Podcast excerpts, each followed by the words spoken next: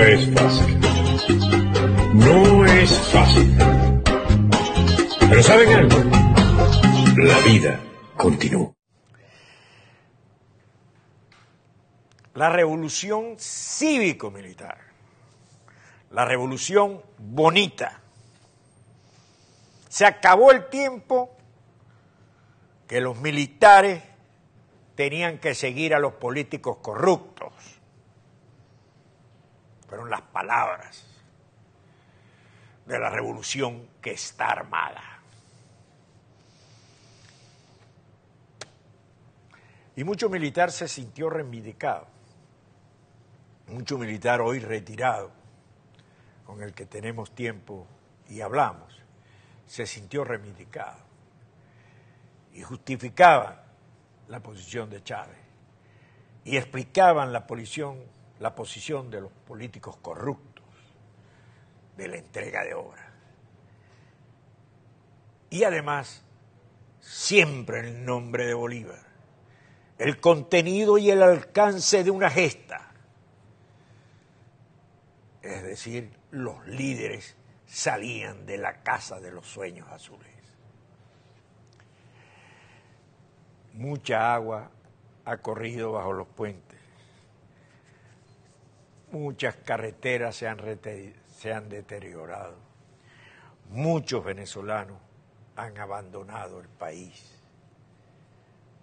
Muchos venezolanos ven a los militares como cómplices. Ahora son cómplices los militares de la situación de los cabellos, de los maduros, de la cuerda de Alfaro que se ha enriquecido estos años. Les cuento lo siguiente. En septiembre, el DIGESIN realizó una encuesta sobre sueldo, salario, rotación de uniformes, perspectivas de la opinión pública. Esta encuesta fue totalmente anónima, sin nombre y apellido.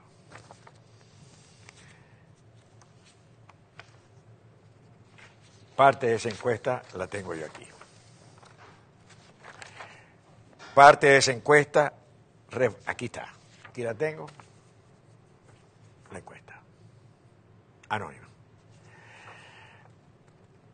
Pusieron fue el cargo, comandante de pelotón de servicio. Opinión, los fines de semana suelen dar permiso a gran parte de los efectivos militares ya que no se cuenta con suficiente alimentación para todo el personal, dejando únicamente el personal que se encuentra de servicio el escolta del primer comandante, por ejemplo. La alimentación suministrada en el comedor de oficiales es poca, por lo cual no complementa los carbohidratos y proteínas necesarios para cumplir con las exigencias laborales, causando malestar en gran parte de los efectivos militares.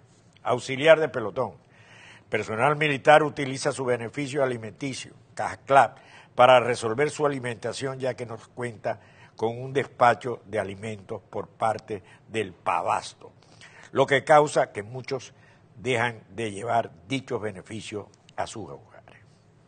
Sobre la dotación militar, palabras más, palabras menos, muchos de los profesionales militares no cuentan una dotación anual de material de intendencia, por lo cual muchos esperan la llegada de los contingentes para solicitar a los comandantes de unidades para que les presten el apoyo material de intendencia. Los uniformes militares sufren el desgasto de las operaciones militares que se efectúan.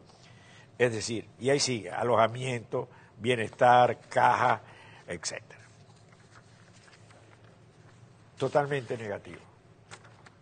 Totalmente negativo y de un examen de una calidad los militares se sienten desplazados, rechazados, abandonados, no tomados en cuenta, sino utilizados solamente. Decide el alto mando militar realizar la encuesta con nombre y apellido. También la tengo.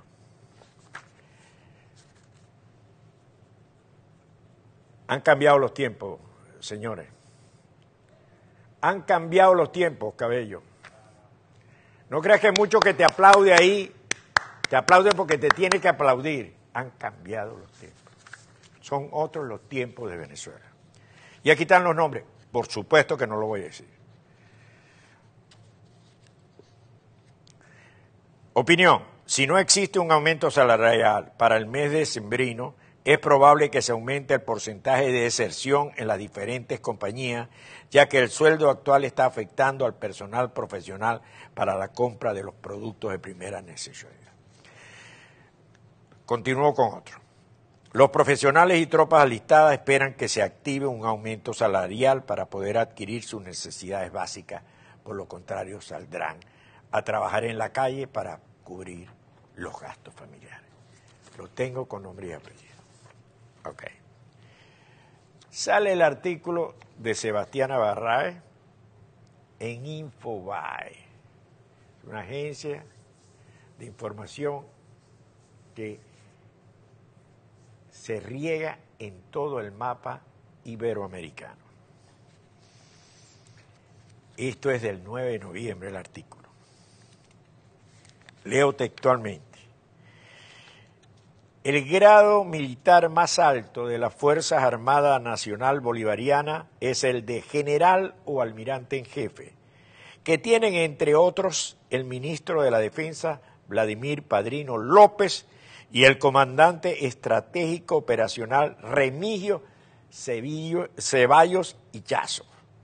Con el nuevo tabulador que rige la institución a partir del primero de noviembre, un oficial de ese rango recibirá, si tiene uno o dos años de antigüedad, entre 8 millones 959 mil 200 o 9 millones 12, eh, 012 mil. Esto es, en términos, palabras más, palabras menos, es un poquito más de 17 dólares estadounidenses según el mercado no oficial. Por ahí se va el artículo. Entonces yo quiero, mis queridos amigos, pueden estar contentas esa Fuerza Armada.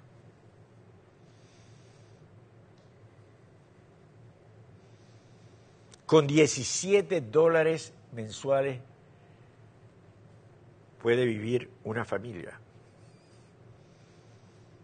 ¿Recuerdan ustedes? No estoy hablando de los generales. ¿Recuerdan ustedes la vida de un capitán joven, recién casado, hijo, etcétera? ¿Cómo vivía? ¿Usted cree que un general puede vivir con esto?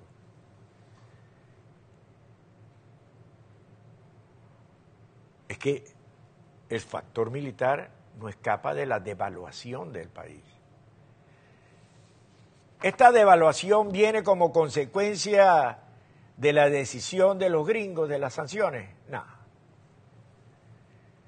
Hace tiempo que esto viene cuesta abajo. Hace tiempo que esta economía viene cuesta abajo. Ahora, hay un pequeño detalle.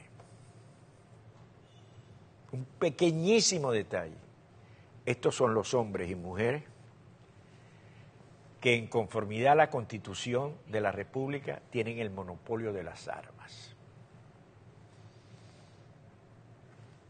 La patria, el país, confía en el juramento que ellos hacen de hacer respetar la patria, de luchar por su integridad territorial, por su posición moral, y por eso les entrega las armas de la República.